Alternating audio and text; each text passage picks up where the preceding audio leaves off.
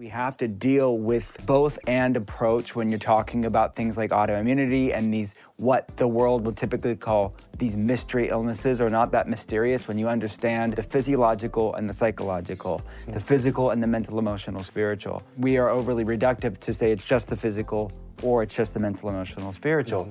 Mm-hmm. It's going to be a confluence of both, but it's not just my experience, it's also in the scientific literature too. Mm-hmm.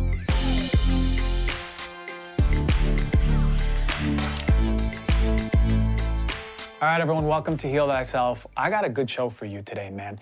Y'all know about Will Cole. He is so well-spoken, so deep in his breadth of knowledge about all things health and wellness. He's a functional doctor. You may follow him, you may not, whatever. This guy's been on here two times already. It's his third time, and we are going in on so much. The depth of how connected your gut and your brain are. This is gonna be really important because he takes the physical aspect, but he also talks about my favorite part, the emotional side of everything.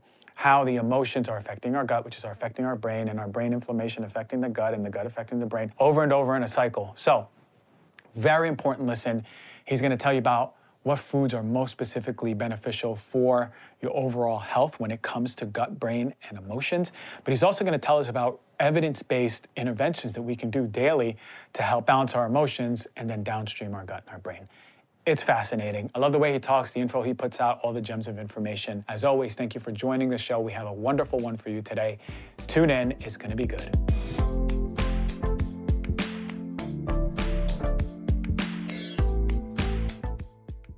All right, everyone, check this out. I have been talking for quite a while now on the importance of the connection of the gut and the brain.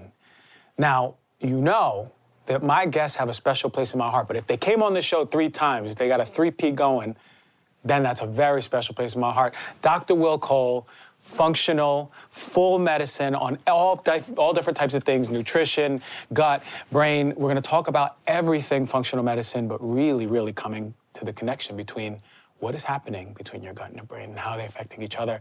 The three-peater, Will Cole. I, I'm so honored that I just found out today that I'm one of few three-peater. Like, we need a, uh, yes. we need a, we need a, I need a, some sort of medal of honor. Yes, we need a plaque. It'll be in the mail, right? We need a plaque. Two we'll to three business days, I expect it. Well, we will, we will expedite that right to you. You put it right next to your graduation yes. diploma, right in the front and center of your office, okay? I, I, I come to L A for you. I appreciate this, man. Love we you. got a good show coming. Look.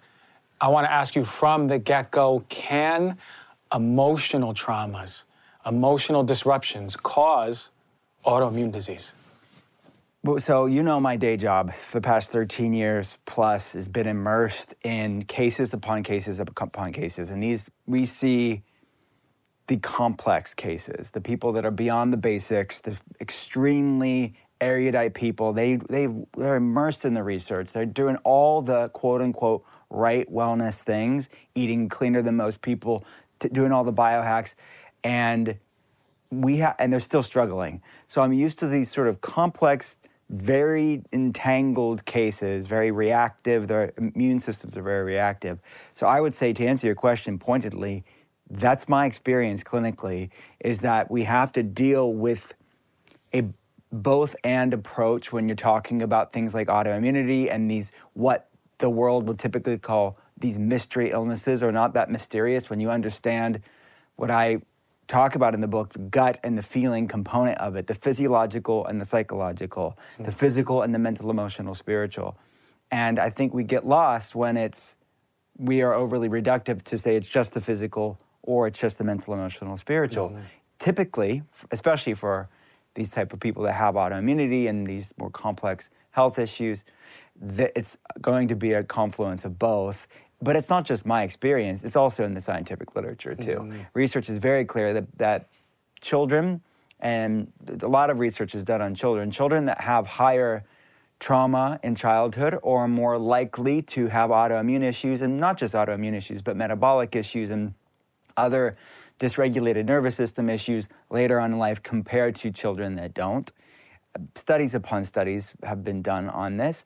And there's something that we ask, we have all patients, telehealth patients, fill out. It's what's called an A C E score, the Adverse Childhood Experience score, which is very, has a lot of research around it, that basically the higher, higher your A C E score, meaning the, the questions that are asked on the A C E scores, things like, um, was there physical abuse growing up? Was there sexual abuse growing up? Was there alcohol or drug abuse in your household growing up? Was there domestic violence in your house growing up? The higher your A C E, the more likely you're going to have a problem. So it's a piece of the puzzle for many people, and it can create and trigger this genetic predisposition for autoimmunity, which we know, depending on who you're talking about and what study you're referencing, it's about a third of that puzzle is genetics, mm. meaning some methylation gene variant, some H L A gene variant, and we can quantify those in labs too. But two-thirds is epigenetics, and the these what I call in the book metaphysical meals, these things that we feed ourselves over the course of our life, some unwittingly, some like it's not completely out of our control. Most of it's out of control.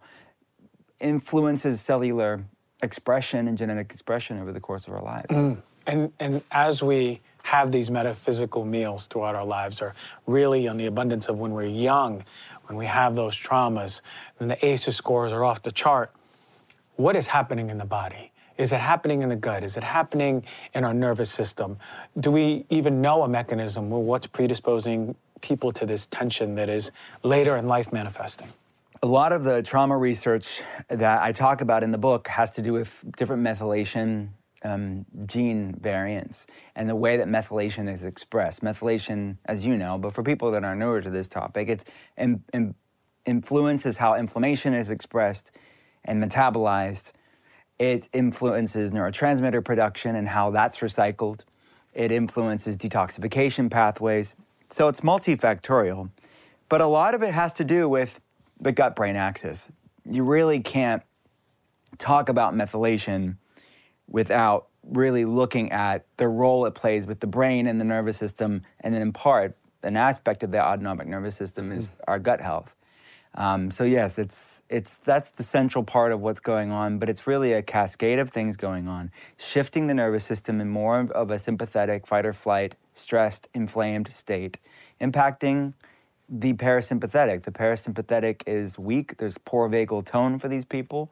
For people that are newer to this, the vagus nerve is the largest and longest cranial nerve in the body, but it's the main integrator, the main governor of the parasympathetic, the resting, the digesting, the hormone balanced state. So someone with poor vagal tone, which is the majority of people that I meet when they when I first meet them, they're they're struggling with these inflammatory problems, these gut-brain axis issues, and sort of this, they explain it, like the, the classic wired and tired, you know, anxious and exhausted and inflamed. Mm. And that's what's at play here. And the sad part is, is that most people think that's their lot in life, and they don't have any agency over it. But you and I both know it's anything but the case. We wield a lot of influence on our biochemistry if we give it the chance to find its regulation again. Mm-hmm. Which sometimes in people's minds is out of their hands. They are doomed to be like this. They see themselves in their dad or their mom and their families. But what you're saying is, no, we can actually make a change. You know, skincare isn't just about looking good, right? A lot of us want to look good, but it's not just about looking good. It's about nurturing your skin and being well balanced from the inside out. And, you know, this world is flooded with a bunch of harsh chemicals that are really insulting our skin, our barrier. And you want something truly effective that is safe. Alitura is one of the best in the game. If you never heard of Alitura, you just think of, you might have seen some uh, black bottles with gold writing on it. It's one of the best, and they're always at health events, and people are loving them. And their quality. Alitura Naturals has crafted a serum that is not only safe, but also incredibly effective. Listen, a lot of you asked me where I get my glow from. This is a huge part of the equation. Their gold serum isn't just another skincare product. It's a testament to the power of natural healing and a commitment to holistic health. It uses organic ingredients like jojoba, olive, rosehip oils, and the gold serum is made organically with plant-derived vitamin A, not synthetic stuff, not that nasty stuff that you're getting in a lot of these over-the-counter products. G H K C U and marine collagen to revitalize your skin. Alitura Naturals has been using the best ingredients in their products for years. They've been pioneering the path for what truly transformed skin should be. So if you're ready to take control of your skin health and experience the pinnacle of natural beauty, I highly recommend checking out Alitura Naturals. For a limited time, you, the Heal Thyself listener, will enjoy the exclusive discount, just the Heal Thyself discount, only for you. That's twenty percent off of this gold serum. Go to alitura dot com and use the code D R G for twenty percent off. That's A L I T U R A dot com and get that twenty percent discount. It's amazing stuff. I use it every night before bed, and I'm telling you, I'm on fire with my skin in a good way. Check it out. All right, let's face it. With all the toxins we're exposed to nowadays, with processed foods, pollutants, and even stress, our poor livers have been working overtime. If you've been feeling sluggish, bloated, or just overall run down, it may be time to give your hardworking liver some extra love and support. That is where Organifi's Liver Detox comes in. This convenient little capsule contains a powerhouse blend of clinically studied superfoods. This convenient little capsule contains a powerhouse blend of clinically studied superfood ingredients specifically designed to remove excess toxins and improve digestion, promote healthier energy levels, and just overall liver health. Now, one of the key ingredients is artichoke leaf extract, which has been clinically proven to help detoxify the liver and digestive tract. Then you got the all-star liver protector. You heard of it, milk thistle, an herb that has been used for centuries to give your liver a big old hug. That's not all. Organifi's Liver Detox also contains dandelion root, one of my favorite ones of all time, which is loaded with vitamins and minerals to promote healthy liver function and digestion.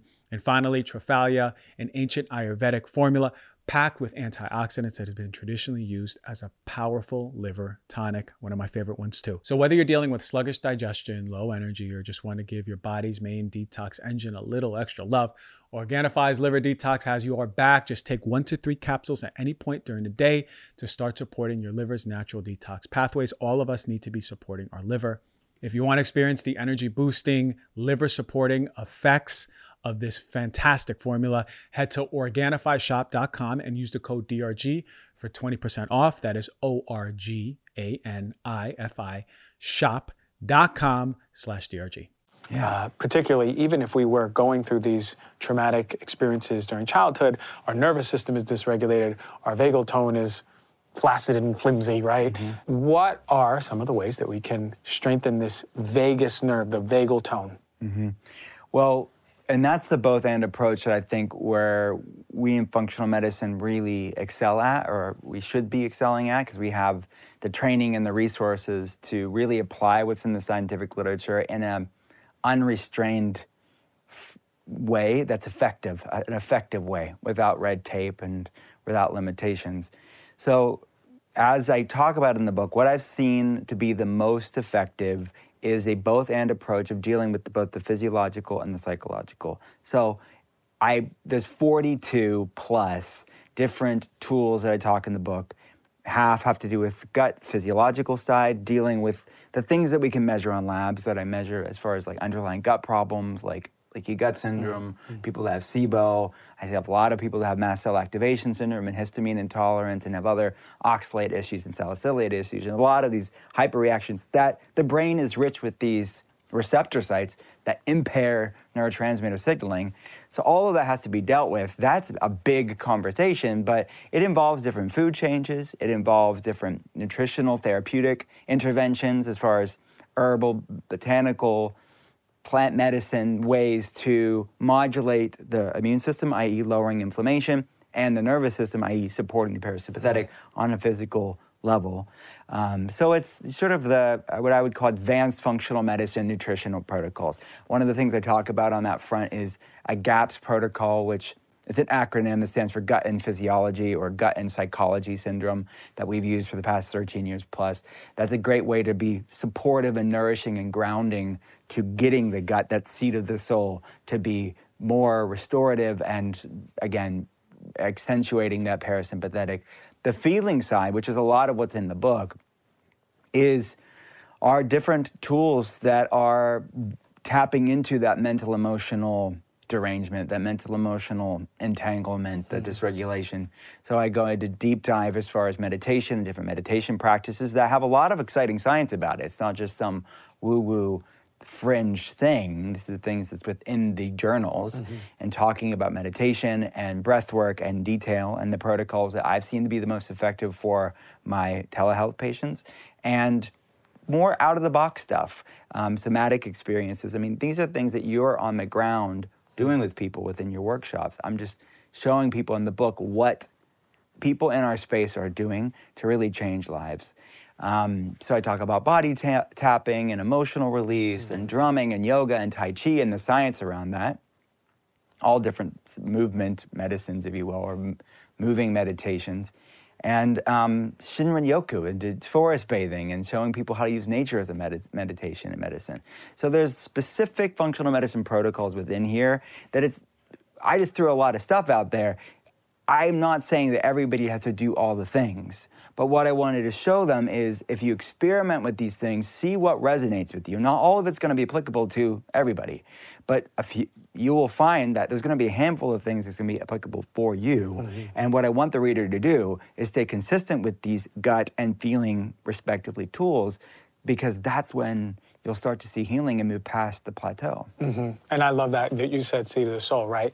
Yeah. You have to have to focus on your gut health. But we've been talking about this for five years, six years, even longer, right? Yeah. Uh, I love this move towards also physical, metaphysical, right? We need to talk about the things that are mm-hmm. so essential at creating the foundation to gut healing, because you can't just heal your gut if you're not doing the other stuff. Yeah, and I see some people where the physiological stuff, and I'm sure you've seen this too, where the physical stuff is, like people ask me, well, is it more the gut or the feeling stuff? Like, which one's more important? I think it depends on who you're talking to. Mm.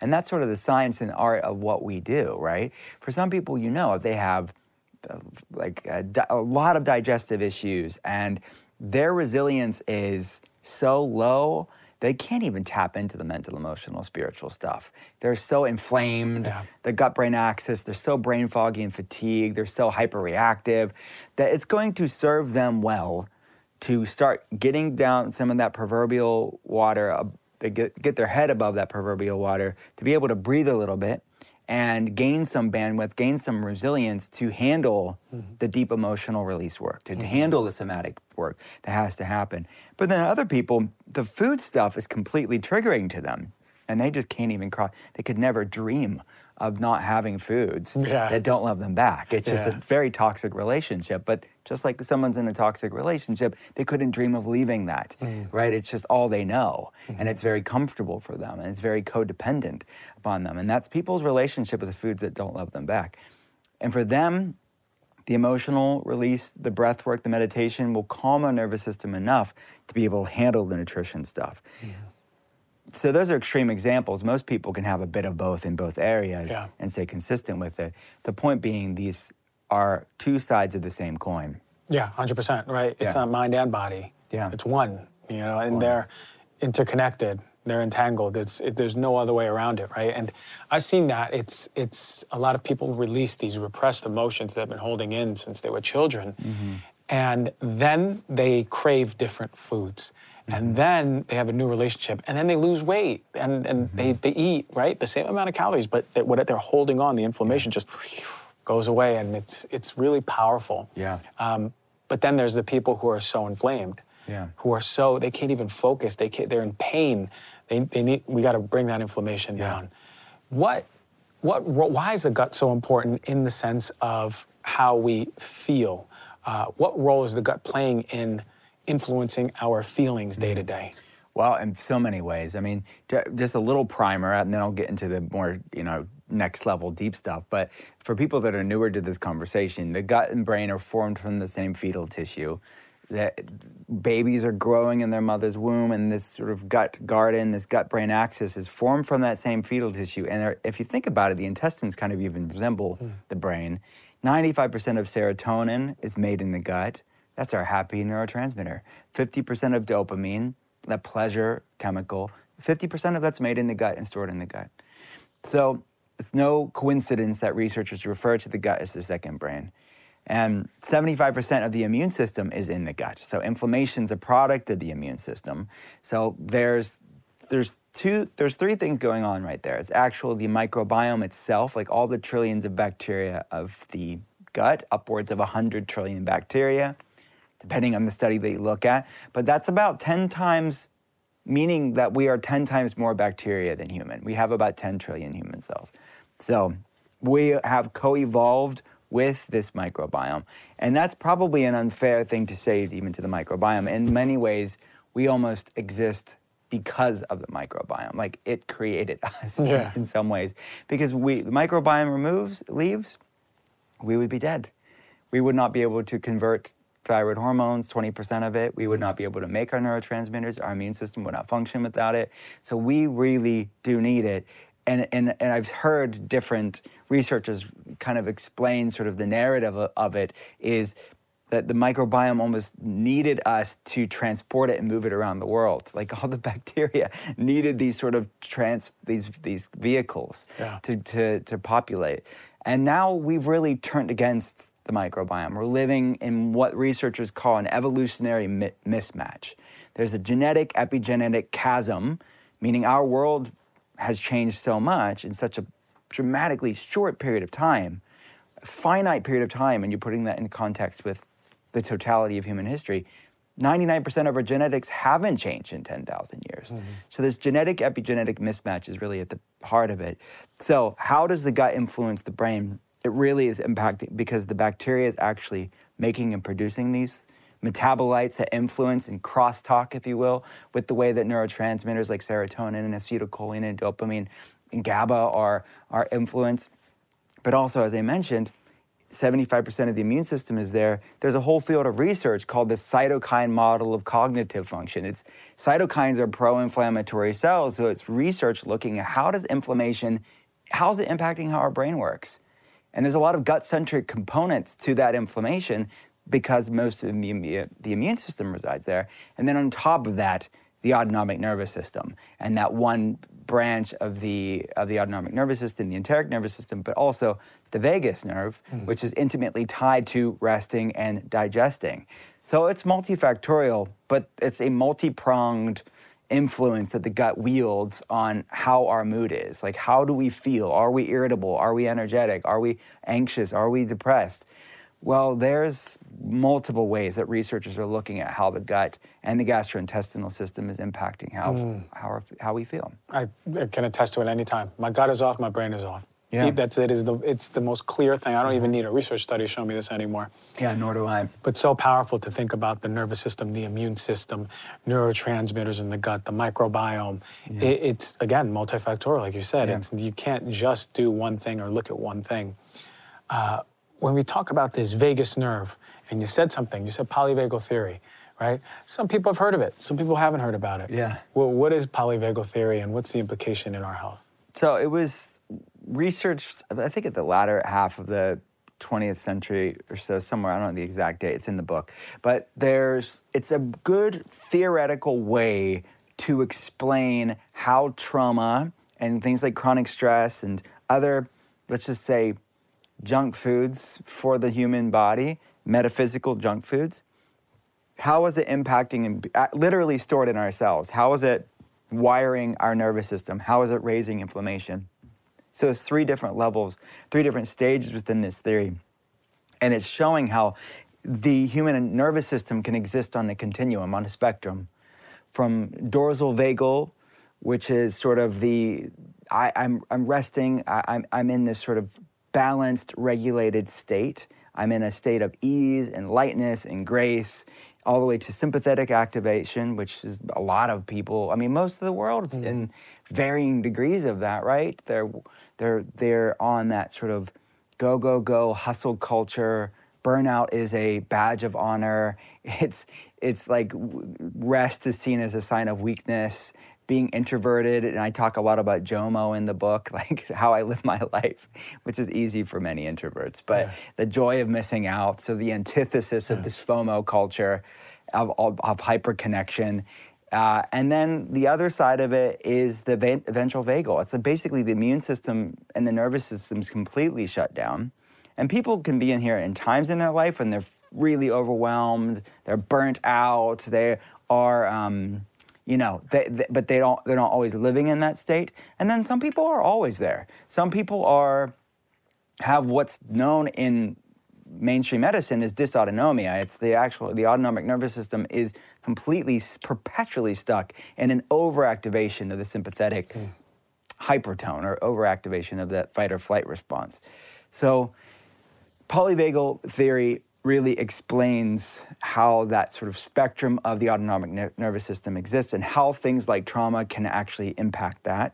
And it's fascinating, and I talk about it in the book, how ancient yogic philosophy, yogic science thousands of years old and from India have similar phases that they explained thousands of years ago of how the human nervous system exists. And that goes back to, like you said, I don't even need a study to do this. Because like humans knew intuitively yeah. that science is just catching up with antiquity. And it's such the height of hubris, right? That we ha- we need some sort of academic or placebo-controlled, ra- randomized control trial when these sort of ancient traditional sciences and arts were explaining the same thing. Yeah. I mean, it was Hippocrates and all of these fathers of modern medicine that were saying all the things I'm saying too. Mm-hmm. And and now we're just like, wait a minute, let's do a randomized control trial on that. yeah. And now we see. And how, I want to know, how did it. Paracelsus, how did Hippocrates, how did these yogic science artists, people, uh, gurus know all this stuff? I don't know how they knew, but they knew. And that, part of me just thinks they were more, they were more in tune with nature. They were more in tune with the human body. And they were observing people. That's actually true. Yeah. So when I teach uh, language of the body, I teach people how to connect to their body and start listening to what it's telling you. Because mm. inevitably, the more you connect with your body over time, you will begin to hear it. It will show you through symbolism, sort of like dreams. You know, in a dream state, when you see, if I say picture a car, you may see a car that you saw on the way here. But if I say picture a car from your body, it might be on Jupiter with a leprechaun on top of it, right? Yeah, yeah. And there's always meaning to what your body's telling you. So the more connected you are with your body, the more you connect to your intuition. Yeah. And that's what intuition is. And and the crazy thing is, the more you honor that intuition, the more your body is louder with speaking to you. Yeah. And it's an, so it's an intuition honor cycle. Mm. And I just believe that they were just unlocking the wisdoms of what is already known yeah. in the body. We don't need science for that. So it's a beautiful thing. Now we've sort of celebrated so much, and rightfully so, but also, like you said, a lot of hubris to yeah. bring it to our logic, to our ego, thinking that we know best mm-hmm. with our logic, ego, and science is great, yeah. but also, whoa, not the, at the expense yeah. of this. Right. We're talking about this is the healer. Right. The body's the healer. Yeah, it is, you're right. It's sort of a, a deification of something that we end up in the same place we began. Mm-hmm, exactly, over it. But we celebrate a thousand years later. We're like, yes, breakthroughs. We're yeah. like, what? The latest cutting-edge science. Yeah, yeah, yeah, yeah. yeah. Right. We got it, and, and that's and that's what happens. So, it, what's happening also then in the brain? What's happening through the vagus nerve if your gut is imbalanced, your neurotransmitters, your immune system, your nervous system inflamed? How is the brain now suffering? So the food, there's a lot of things happening, but when we eat food, and hopefully everybody's eating that's listening to this right now, but when we eat food, we uh, ferment fibers mainly and polyphenols, really those two are the main ones, and fatty acids will too. And the, the gut bacteria will ferment a lot of these things and produce what are called short-chain fatty acids. One of these short-chain fatty acids is called butyrate, but it's propionate and acetate and different ones. But butyrate is one of the most well-researched and the one most well-linked to being really beneficial to the human immune system, that is modulating inflammation in a positive way and playing a role in how our brain works. Coincidentally, a lot of the research around the ketogenic diet, when you think, when you hear of the main ketone, beta-hydroxybutyrate, or B H B, it's biochemically related to butyrate, which is endogenously created through fermentation of plant fibers. It's been a long time since I promoted a coffee because there's not that many good coffee brands. We got one of the best ones now on Heal Thyself. Are you ready to elevate your coffee game? An experience to prove that's not only delicious, but it's also health focused. Let me introduce you to Purity Coffee. You heard me review them in one of my first ever coffee reviews as one of the best, and then my second ever one as one of the best. And it's one of the best still. It's an ultimate choice for coffee lovers who, who prioritize taste as well as well-being. I'm gonna tell you what makes Purity Coffee stand out from the crowd. Every step in their process is rooted in health-focused principles backed by solid, scientific, research-based, rigorous testing. They use the finest specialty grade organic Arabica beans and then move on to small batch roasting, ensuring that each cup meets the highest standards of quality. But what really sets Purity Coffee apart from all the other coffee brands is their dedication, is my favorite, is their dedication to purity and safety.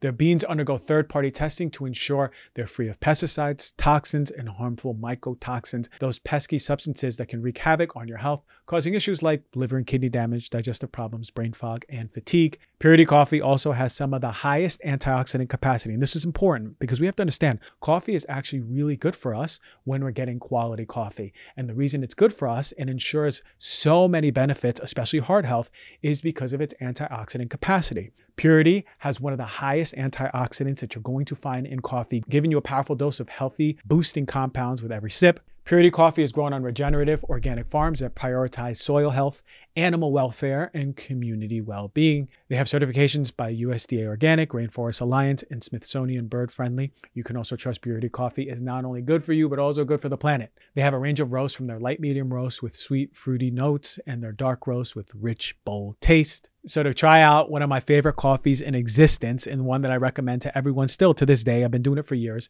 is Purity Coffee. Go to purity coffee dot com and use the code D R G for thirty percent off of your first purchase. That is P U R I T Y C O F F E E dot com and use the code D R G for thirty percent off of your order.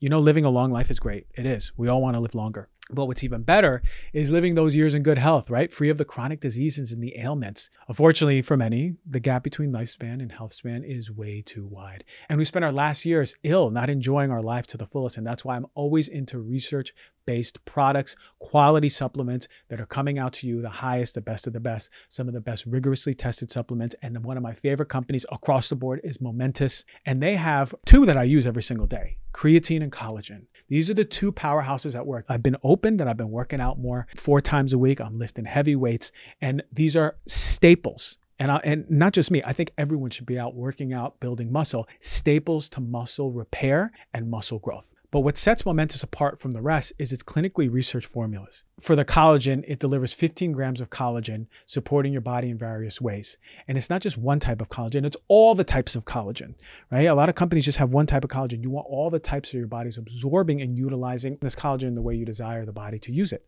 But boy, oh boy, the gold standard for working out, if you're not on this, you don't even have to be working out. You can use it for your brain. It's creatine. Momentous creatine is fantastic. There's no fillers, no additive, pure, effective ingredients you can trust. Trust is everything when it comes to supplements. Momentous third-party test. There's no surprises. What you see on the package is what you get. So if you're like me, you want to fuel your body with the best of the best, go to live momentous dot com and use the code D R G for fifteen percent off of creatine and collagen and all their top-notch products. That is L I V E M O M E N T O U S dot com with the code D R G for your discount. As is short-chain fatty acid in the gut. So it's similar mechanisms. They both have neuroprotective, beneficial for your brain and your mood benefits. One's taken through a fasted state. So fasted state produces beta-hydroxybutyrate. The ketogenic diet will produce it because it's fasting mimicking, but your gut's making it uh, through you eating foods.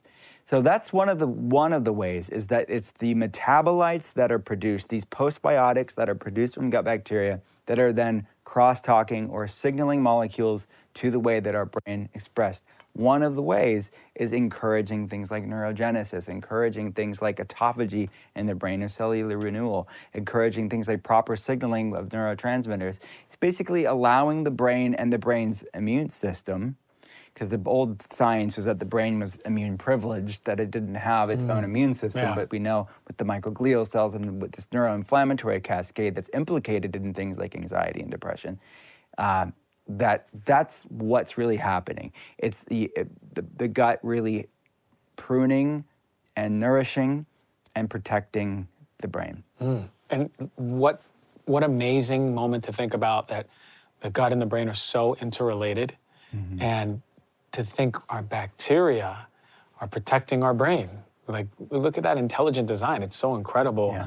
how that happens. And it's, it's when I think about how disrupted our bacteria is, how much our brain is being affected mm-hmm. already, uh, it's incredible. Like like you said, there's just a there's just like it's like an atomic bomb mm-hmm. to our gut bacteria, the trillions of bacteria. Like we've, we're diverging from the way yeah. we evolved. And our yeah. bacteria is like, hey, you're not my vehicle anymore. But what about then the brain? Is our brain talking to our gut? Yeah, it's bidirectional. So the vagus nerve is one of the main ways that it does. And the enteric nervous system is one of the main ways it does. And there's many ways to think about it, but one that comes to mind is, and that's why it's bidirectional, just to repeat myself, it's bidirectional. It's not just the gut talking to the brain. It is also brain talking to the gut. It's crosstalk. So the brain speaks to the gut through, one of the ways is what's called the migrating motor complex. It's this M M C is the acronym. It's the gut, the staying properly innervated, the intestines staying properly innervated, keeping the bacteria of the microbiome largely in the large intestines. Mm. That's sort of the reservoir for the microbiome. This gut garden, this microbiome metropolis has to stay there.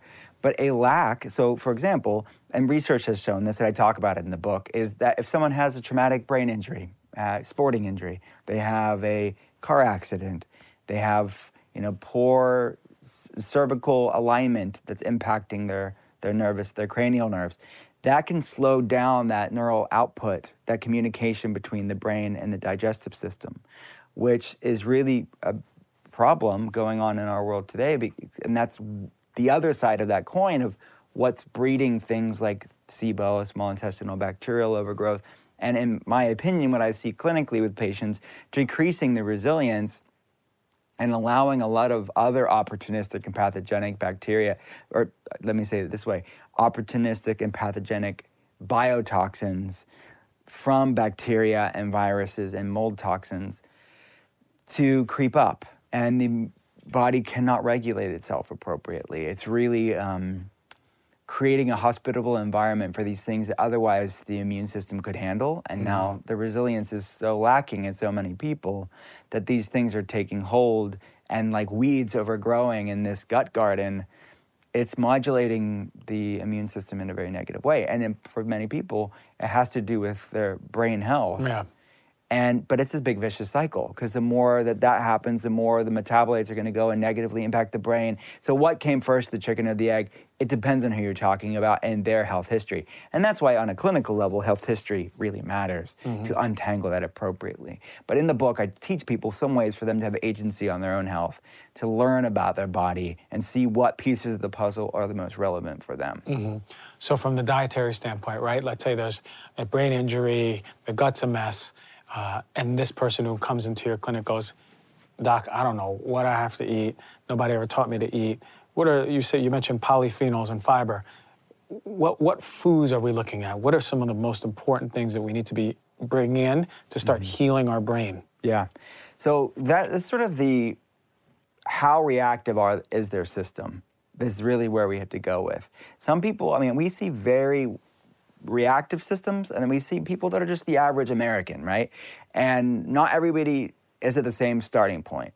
So I want to just say you have to meet a person where they're at physiologically, but also on a mental, emotional, spiritual level mm-hmm. too. Because even if you know, hey, health history-wise, you're looking at this person's case, and you're like, yeah, I know they're here, but mentally, emotionally, spiritually, we need to start them more beginner stuff. So you can't really Uh, force, what's the saying, like a square peg through a round hole. Uh, you can't. And then later on, they'll get malleable and resilient when they start feeling a little better because you're pragmatic. And then they'll be around, they'll be a round peg because they become more resilient. But anyway, some things that I would say for most people that have gut-brain axis, microbiome mood issues, if you will, is soups and stews.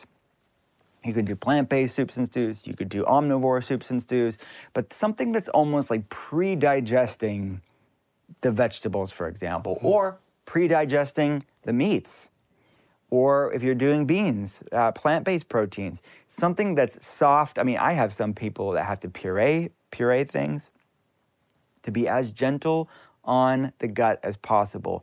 It's sort of this sort of proverbial siesta for their gut, and we're talking... For some people, yeah, weeks, you can you can make big, amazing changes with some of the soup recipes I talk about in the book in a couple of days for some people. But you and I both know this isn't going to be fully un, like calmed down in a few days for yeah. most of these people. So depending on where they're at on that inflammation spectrum is dependent on how therapeutically, how long they're going to have to go at this. These are not quick fix issues for many people out in the world that are struggling with these mystery illness issues. But weeks and months, and for some people years, really working on these therapeutic food protocols while simultaneously working on these mental, emotional, spiritual tools.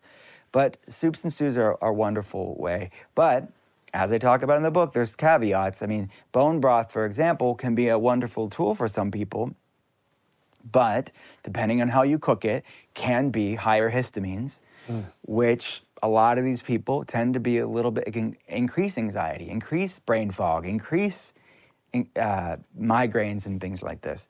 So uh, that's sort of the, I'm setting the record straight in the book to show people even healthy things, what works for one person may not work for the next person, and what serves you today isn't always gonna be, have to be the case. Mm-hmm. Like the goal is to gain more resilience. You can ha- eat tons of things and be fine. But that's sort of the strategy, one of the strategies from a nutrition standpoint that I talk about. Yeah, and, and to think about like soups and stews being so nourishing, mm-hmm. I've always been drawn to them, especially in the winter. It's like, yeah. I'm, I'm always happy because I always feel like my gut is being, there's a nourishing aspect that you even just feel when you put it in your yeah. body. It doesn't matter if it's omnivore or plant-based or yeah. both. It, it just helps so yeah. much. And they're uh, they're both in the book. But I would say the soup, again, look, thinking of our ancestors. Right. They would have done this. When people were sick, they were giving people, there's a reason why. It's like chicken soup when you're sick. It's not the noodles that are making people better. That's true. I hate that's to break true. it to you. But. Yeah, that's true, that's true. So uh, when, when you were connecting this metaphysical part of everything, right, and the feelings mm-hmm. part, was there anything when you were researching that you were like, holy moly, this is really powerful stuff. Yeah, so the, it's heavy, like the trauma section, the shame section, uh, there's a concept that I talk in, in the in the book, but I, I, it's a phrase that I've ta- talked about with my patients for years, is shameflammation. It's sort of this concept of like, what's people's relationship with food, relationship with their body. I talk a lot about diet culture and anti-diet culture, and really, in a way, I think I have issues with both, mm-hmm. and they both are extreme, and this sort of toxic tribalism, I think, within wellness really confuses a lot of well-meaning people.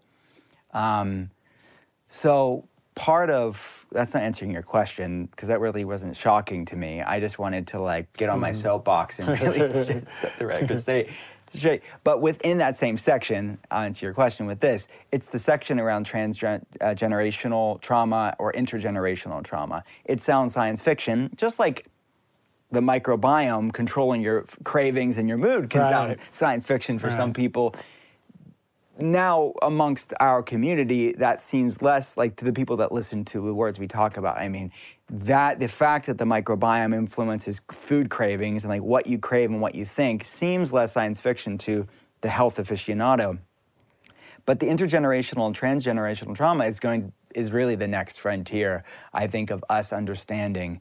And look, we have enough, many of us have enough trauma in this lifetime to worry about, but we have to realize that part of the collective trauma that we have in this lifetime has to do, for many of us, there's a component to it at the very least, an intergenerational one. Yeah. And the research is looking at this too, that um, the historical events that were looked at, looked at in a few different journals, one had to do with the Ukrainian famine uh, in the early twentieth century. It was a man-made famine, actually, uh, and a some would argue uh, genocide of the Ukrainian people in the early twentieth century, Joseph Stalin, and then I think of history repeating itself. Like every time the Ukrainian people wanted to have independence, mm.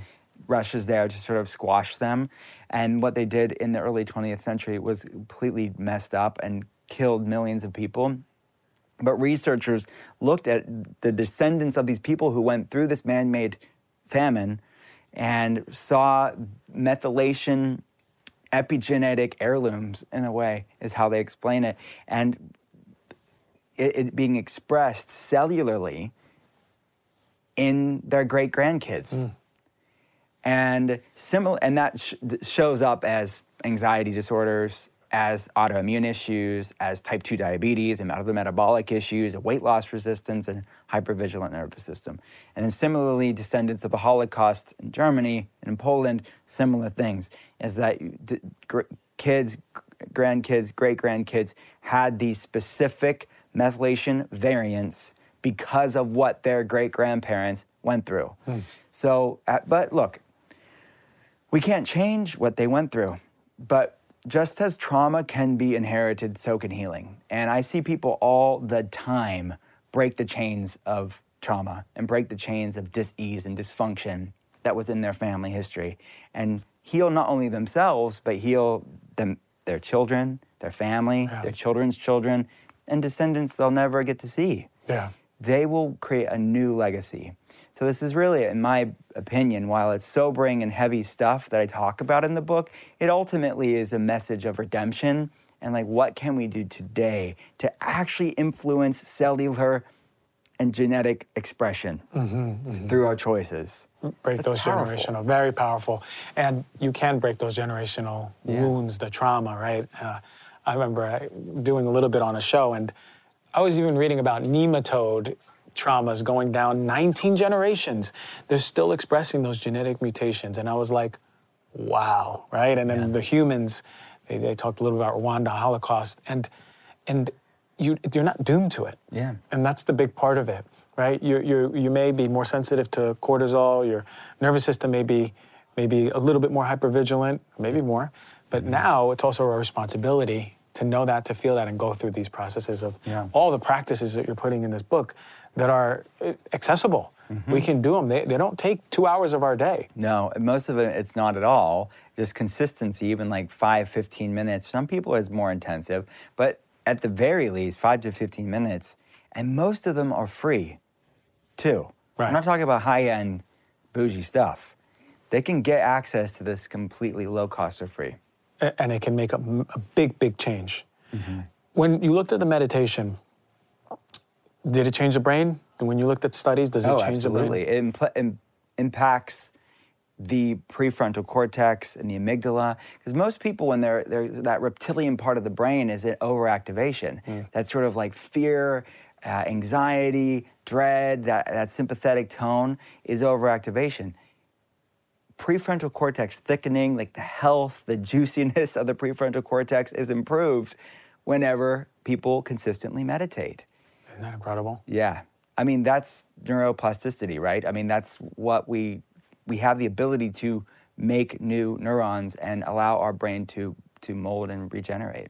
It, I, I think about the, uh, the show that I, that I did on meditation. I was thinking how the brains of people who meditate consistently are just younger. Now let's chat about something crucial, that is omega threes. You know I'm all about keeping clean and pure when it comes to products, as well as food on my plate. But when it comes to supplements, right, we have to make sure we have the best of the best, but especially when it comes to omega threes. And, and I really mean it. omega threes are some of the most adulterated supplements that exist out there. And a lot of companies aren't doing it right.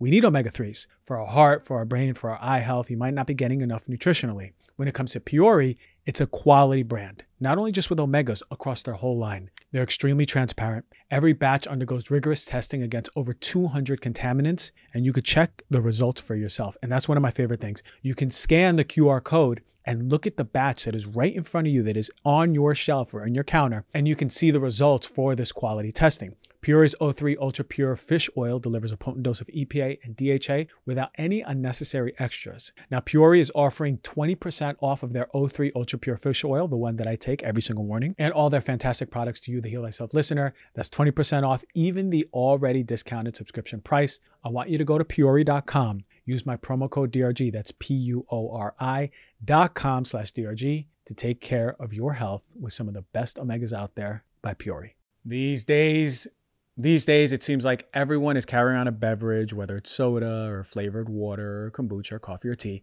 But not all beverages are created equal when it comes to quality and health benefits. That is why I become obsessed with Peak's Sun Goddess Matcha. I've been using this for, it's one of the first supplements I really invested in. It's four years ago, probably. And it's not just any old matcha powder. We're talking organic, ceremonial grade matcha tea that has been meticulously screened for pesticides, heavy metals, mold, and even radioactive isotopes. Peak takes no shortcuts. Their matcha is cultivated by ninth degree tea masters in Kagoshima, Japan, using century-old traditions. Their plants are shaded for thirty-five percent longer than usual to maximize the production of vital compounds like L-theanine for calm, steady energy, and chlorophyll for its detoxifying, anti-aging properties. I start every morning with a frothy cup of Sun Goddess Matcha, not just for energizing my body, you know, we all want to get that caffeine kick, yeah, okay, but for the amazing gut health, metabolism boosting, and antioxidant benefits.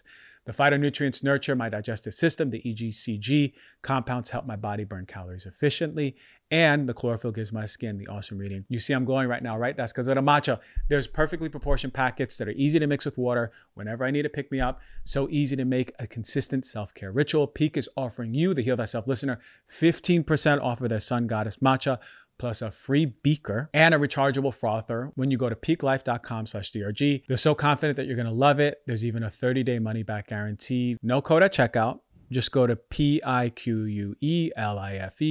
dot com slash DRG. You're going to get fifteen percent off plus all those freebies. Mm-hmm. They're just healthier and younger. Mm-hmm. Uh, and, and like you said, juicy cortex. It's like yeah. alive. They're out of the reptilian brain. yeah. And, and you know, when was it? There was a study on children.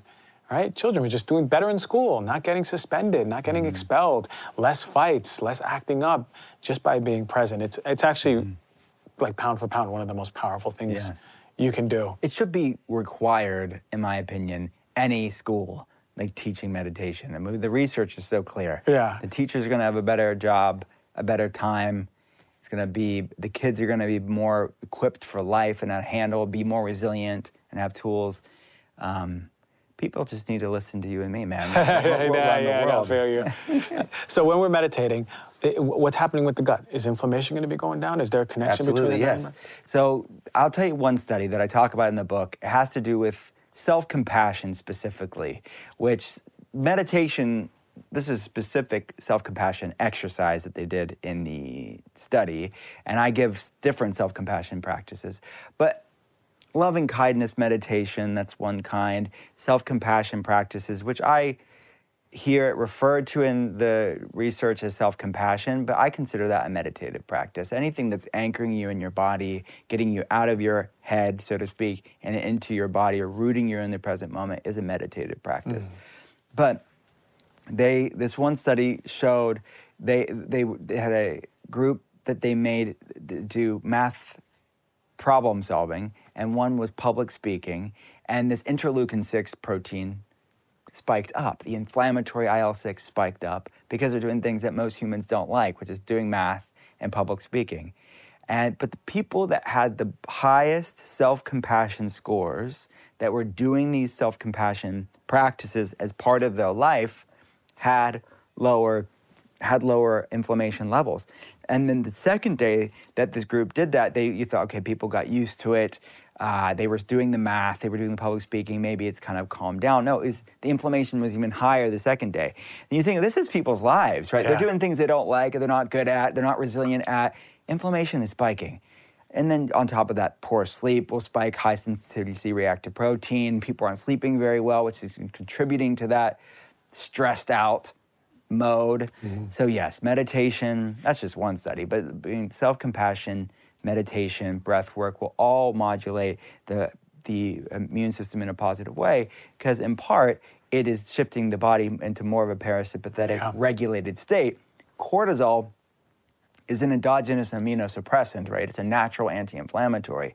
So cortisol is spiked to help with, yes, blood pressure and and blood sugar, and to get you out of that threatened situation from an evolutionary mm-hmm. standpoint, but it's also attenuating inflammation. It's also calming inflammation. So that's why in a lot of these inflamed individuals, that is most of us, you will see cortisol dysfunction, H P A axis circadian rhythm dysfunction, in part because it's trying to calm your inflammation levels down. Yeah, yeah. And th- isn't it funny how the body's always responding? Yeah. It's like, it's like, no, I got you. And they're like, no, the doctor's like, no, this is a bad thing, right? Yeah, it's like, right. Let's learn how to listen to the body. What is yeah. it telling us, exactly. right? Because if we don't learn how to listen to the body, then we're just going to put Band-Aids on it yeah. over and over and That's over. What I'm always telling my patient, because they, they'll see the cortisol all over the place, and they'll say, well, I just want to get it down.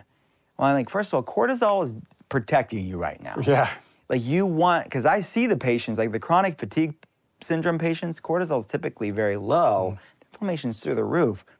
Talk to anybody with chronic fatigue syndrome, it's not a walk in the park. Mm. But the people that are sort of l- for, like earlier on in that spectrum of that inflammatory response, cortisol's up when it should be down, or down when it should be up, or it's up a lot of the day. Uh, they want it to be low. It's not about that. It's about asking why. These hormones are biochemical emails. Why are the emails being sent? Mm. They're not happening in a vacuum. We have to look at the feeling and the gut stuff to see why inflammation levels up in the first place. Mm. powerful. I wanted to sort of tail in on this. You mentioned breath work. You got some stuff about breath work. It's so trendy all of a sudden, right? Is all the breathwork businesses, everybody's a breathwork teacher out of nowhere. Well, I'm sure here, not in Pittsburgh, Pennsylvania. Oh, not in Pittsburgh. Oh, oh no, please. Stay, stay. You're out here for a week and a half. Just keep your eyes open, and you'll see. But, but, but is this the real deal? Is there, is there science behind breathwork? Is there good stuff around? I know that this was ancient, right? Yeah, maybe science again. Is not catching up. Yeah. But, but what are you seeing with the breathwork as far as physiologically what it's doing? Yeah, it's another way to tap into the present moment. So it's a meditative practice, but the actual physical act of breath work is oxygenating your body and allowing your parasympathetic to be strengthened. So I think of breath work as sort of another exercise for your nervous system. It's a way to sort of strengthen that parasympathetic, that polyvagal tone. And that's why things like there are different, you know, therapies and uh, concepts of attempts to strengthen the vagal, the vagal tone by even gurgling water or Uh, even people doing strange things, right, to to strengthen their vagus nerve. Well, you don't have to gargle water. You can if you want to. Breath work will do that as well. Mm. So just, I mean, you hear the rage along with the breath work. This is tied into the breath work, I guess, is all the cold plunges in, in the world, which I, I love a good, good a cold plunge too. But part of that has to do with the vagus nerve as well, mm. and the breath and the cold, these sort of hermetic things. And especially when you look at the more advanced breath work, like the holotropic breath work, that's a hormetic stress on the body. It's yeah. sort of, it was created in part because it's sort of simulating psychedelics, yeah. which is similarly shifting the nervous system in a way where, um, yeah, so it's all tied into the autonomic nervous system being regulated. Yeah. People are just finding new ways or remembering old ways of ways to regulate their nervous system. Because let me tell you something. You and me as cavemen, we're going to go hunting, and it's going to be cold as hell outside, yeah. right? And I don't, I'm not going to have a, a North Face parka on and, and you know, no. fleece pants.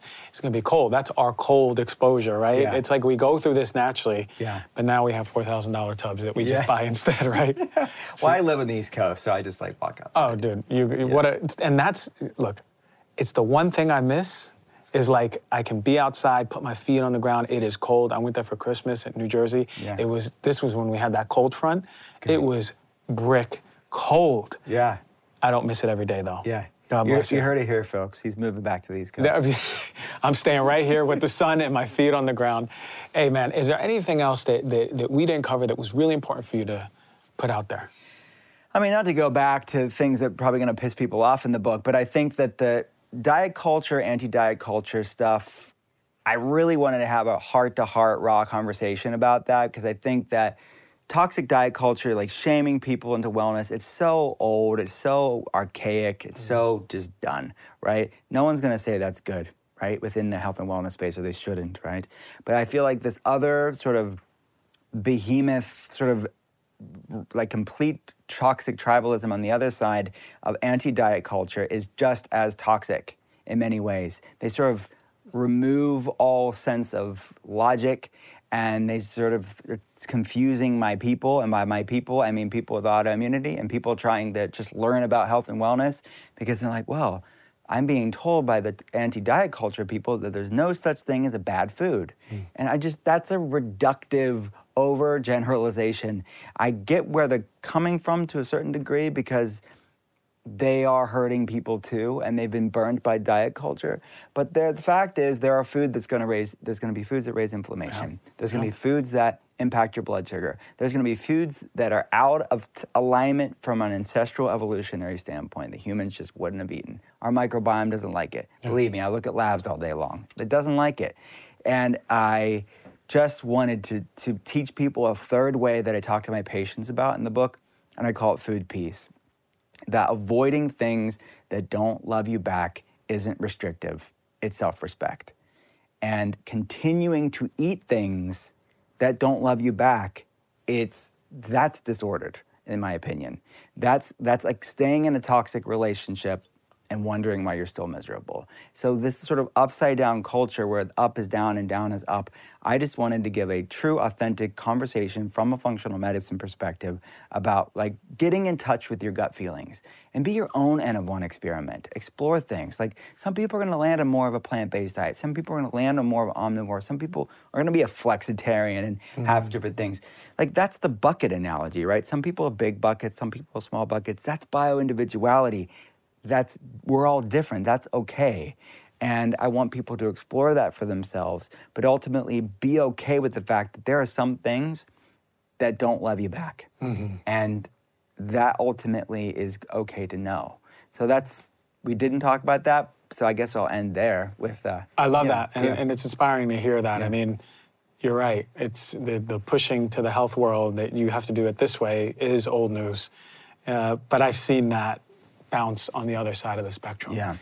And it, it's, it's, I see it. I see it on pages and yeah. I see it on blogs and I'm like, whoa, okay, maybe we shouldn't eat this every day, you yeah. know? Um, I, but I get that energy behind it, yeah. but it's still confusing a lot of people. So thank it you is. for saying it that. Yeah. Let me ask you a question. When is this book coming out, man? March twenty-first. So depending on when they listen to this, it could be out, um, but it's per pre-order right now. We're giving away tons of free stuff when people pre-order the book. I love it. And how do people, if this is the first time hearing, they don't know that you're on the trifecta over here, how do people find you? Go back to listen to my past episodes on this amazing podcast yeah. that you have, because this is like a trilogy. Mm-hmm. This, they just heard part three. Yeah, you can't just go to part three. No. You need to see what's go, happening. You need to see it, now you have to go back and listen to it in order yeah. for it to make sense. You'll see a friendship blossoming. Exactly, exactly, exactly. uh, so everything's at D R will cole dot com. D R W I L L C O L E dot com. Podcast, which you were on. Thank you for coming on. It's called The Art of Being Well. It's mm-hmm. out every week. So mm-hmm. c- come back on anytime. And your Instagram. Come on, man. Instagram at Doctor Will Cole. I'm trying TikTok, but I don't know what the heck I'm doing. We, we, we, oh, hey, listen, we're, we're about the same age. Yeah. We, we need a TikTok, like, Gen, or, like, early Gen Z. We yeah, need, we, I need, like, a, I need, like, a nineteen-year-old yeah. TikToker. Or, like, a toddler could teach us, because I, Please. more than I, more than we can learn. Please, man, uh, you got to yeah. see my, I got my glasses on the tip of my nose trying to just go through this TikTok. I'm like, how do we do this? So, bro, I'm with you. Yeah, uh, thank you for coming here, man. All the love. I, I respect your work so much. You put so much heart into it. Uh, you, you put so much heart into seeing your patients all the time. Your books are so informative, man, and you're in your purpose. I see that, and all the love to you, man. Love you, man. I hope you enjoyed the show. Thank you for rating, reviewing, and subscribing. If If you haven't, support the show by doing so, share it with a loved one, and check out our hot, new, fire, sustainable, organic merch at H T S dot today.